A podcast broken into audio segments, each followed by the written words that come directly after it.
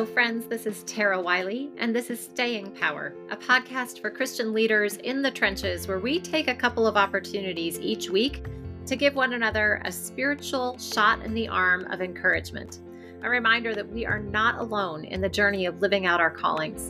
We use scripture, stories of people around us and those who went before us, rhythms and practices that can keep us sustained even when the going gets tough. We're rooted in the passage in Galatians 6, 9, and 10, where we're encouraged not to grow weary in doing good, for we will reap a harvest if we don't give up. So we continue to do good for all people. Being a Christian leader can be exhausting, but we are here to remind each other of the staying power that we can find in Christ. At the beginning of each week, I'll either be joined by a current leader in ministry or share the story of one who paved the way before us in church history. And then midweek, I'll offer a short boost of scripture or a reading followed by prayer. I can't wait for you to hear the conversation today with a current leader in ministry who describes himself as a pastor, a missionary, and a business leader. And those are the roles that are all encapsulated in being a high level chaplain in the United States Air Force. Oh my goodness, such wisdom and richness in this conversation with chaplain and pastor and friend, J.R. Harris. I just can't wait for you to lean in and gather some information from him that really can be deeply applicable both in the spiritual side of your life, but honestly also in a very practical action step that we can take that I'll suggest at the very end of our conversation today. So get ready to listen and learn from your brother in ministry, J.R. Harris.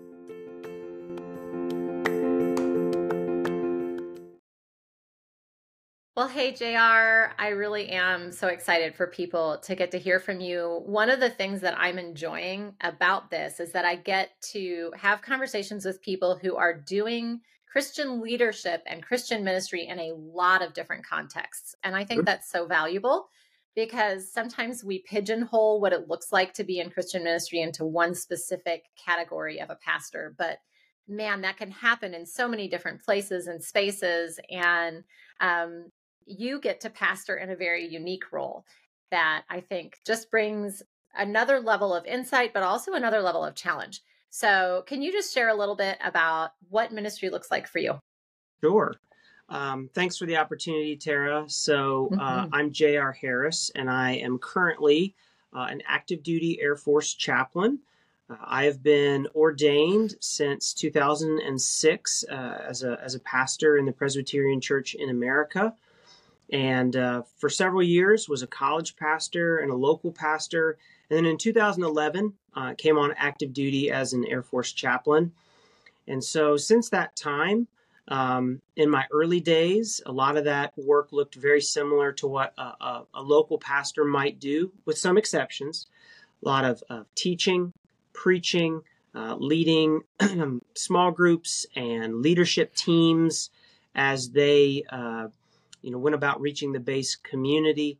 As I have progressed in my career, though, uh, my job has more and more come to take the the role of perhaps what could be called an executive pastor yeah. Uh, a lot of supervision and mentoring and resource management, uh, the opportunity to advise uh, leaders in, in the military at the installations where I'm assigned. Uh, I've had the opportunity to deploy to a combat setting in Afghanistan. Mm. Uh, I've had the opportunity to do uh, a lot of behind the scenes work in um, rooms where decisions are being made that impact the lives of thousands of airmen and their families. Um, a lot of what I'm doing now is in the is in the realm of leadership development.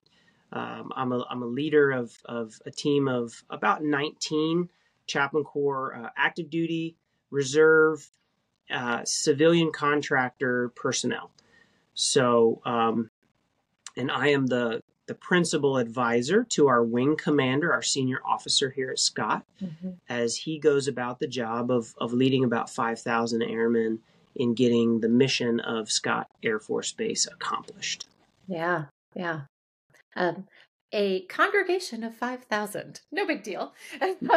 yes, uh, and it's it's interesting because in the in the Air Force Chaplain Corps, we will say uh, pastor to some and a chaplain to all. So mm-hmm. we wear different mm-hmm. hats than perhaps the typical parish or church right. pastor might. A lot of our work looks much more like a missionary at times, yeah. wearing the uniform of our people, uh, speaking the language of our people with all the yeah. acronyms, even getting the same haircut as our people. Um, so, uh, yeah, it's sort of part pastor, church pastor, part missionary, yeah, uh, and then part even like um, private sector leader, just in based mm-hmm. the HR concerns and the budgetary things but there's overlap with that and, church pastors too yeah yeah no it's it's a huge role and like i said earlier with its own incredibly unique challenges we all know that when you say yes to ministry you say yes to being in those moments that are incredibly traumatic mm-hmm. and mm-hmm. you know when you start talking about doing that in the context of the military it goes up a level right? Mm-hmm. Like it's just, yeah. it's intense and the stress is very high and the demands are very high on every single person that you're touching. Their family is living under a certain level of strain um, just because of the calling that they've chosen to follow in, in serving in the military. So, as you have lived this full life of ministry, what has been some of those sustaining power principles, scriptures, stories, people that have just carried you through when it's been really, really, really hard? Sure. Um, you know, in the, in the military context, we wear our, our rank on our uniform. It's very clear to us where we fit in the pecking order. Mm-hmm. Uh, people lower down are very deferential to people above them. Um, and and so you can get sort of lost in that culture, which has a purpose and a value.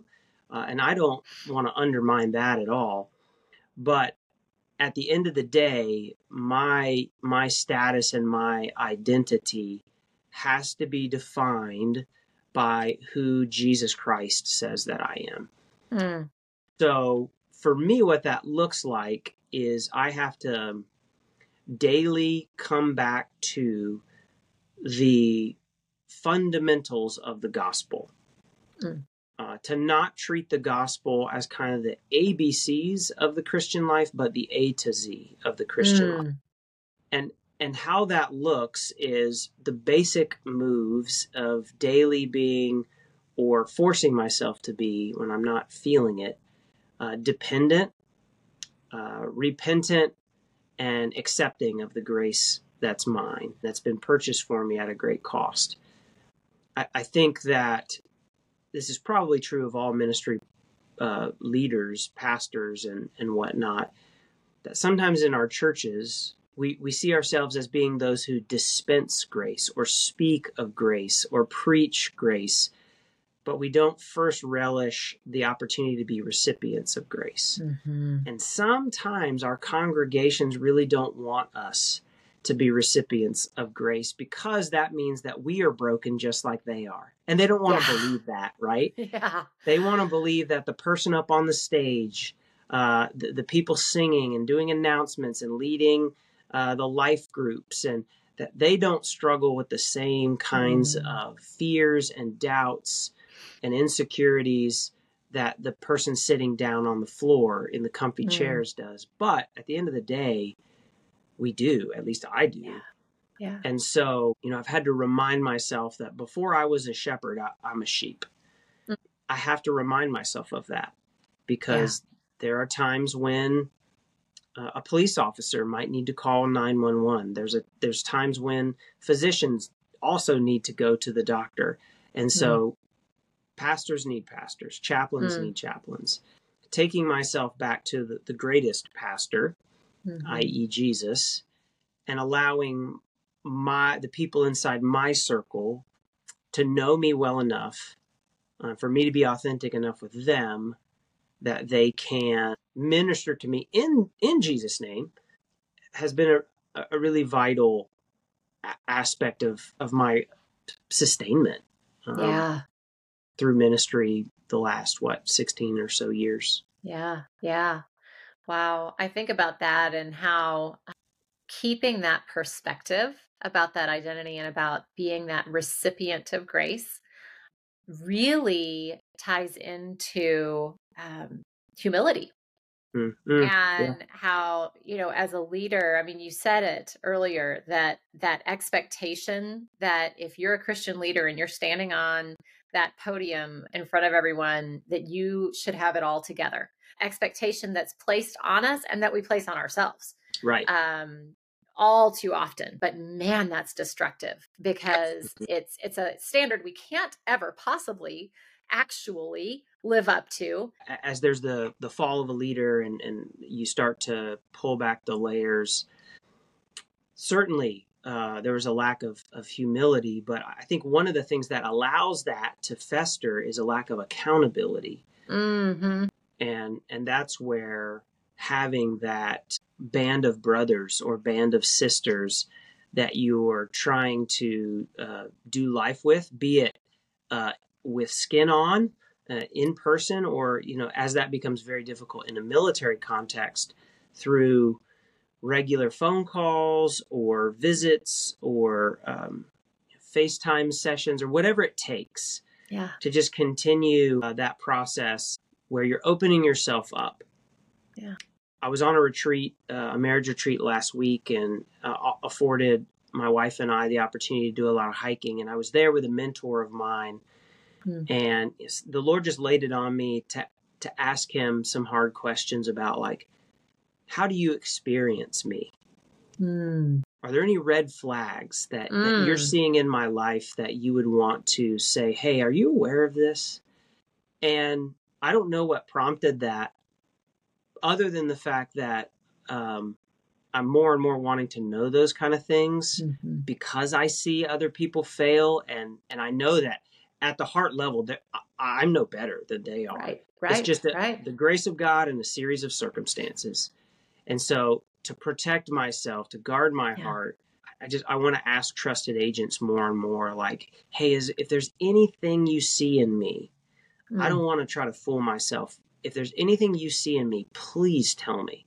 Mm-hmm. If it is a mm-hmm. lack of humility or pride, if it is a selfish ambition, please help me identify that early so that I can then, you know, hopefully receive that pivot toward repentance and depend on, you know, the Holy Spirit to shape my heart in a way that would look more like Jesus's. So, mm-hmm. which brings you full back, full circle back to grace. And, yeah, exactly. And that receiving of and living out of the fullness of the grace that you get to receive. Yeah. So powerful. Wow. JR, thank you so much for sharing. There's a lot there that that we can unpack and learn from. So I'm so grateful uh, for your vulnerability and and honesty, even in the way that you shared that. So, would you be willing to take a moment and pray for our listeners, for the Christian leaders who are hearing your voice and maybe their hearts were pricked by some of the things mm-hmm. that that you shared to learn to stay the course by applying some of the things that have mm-hmm. really been anchor points for you. It'd be my privilege, Tara. Let's pray together. God, you have promised us uh, in your word that uh, you will change hearts, and we know you value shepherds who are after your own heart. And so uh, we need that desperately in this time. Uh, men and women who would be so passionate about following you, uh, be so enamored with, with your glory that they would um, seek or accept a call uh, to, to, to, minister in your name as leaders within the body of Christ. Uh, but we know that that comes with great pressure and great struggle. God, would you help us as leaders to uh, to not point to ourselves, but ultimately to point to the the, the Good Shepherd Jesus Himself, mm-hmm. under whom we all serve as church leaders, and may He guide and equip us help us to be quick to use the resources that are at our disposal to receive grace. Mm. Uh, things like Christian community, uh, time in your word, prayer, worship. God, would you would you help us to not uh, be those who would dispense grace, preach of grace, teach of grace, and yet not receive grace? Mm-hmm. Father, help us to be bold and, and vulnerable as we seek that out and as we open up our lives to others. uh, and and use use that openness to reassure us and um, encourage us with how vast and how wide and how deep and how high is the love of Christ, which is ours. Mm. We thank you, Father, for the, the privilege that it is to serve you, to serve your bride. Equip us this day, we ask in Jesus' name. Amen. Amen. Thank you so, so much, JR. I really appreciate it. Sure. Yeah. Tara, happy to help out. Um, hopefully, people will listen. Yeah. Yeah. Yeah. Yeah.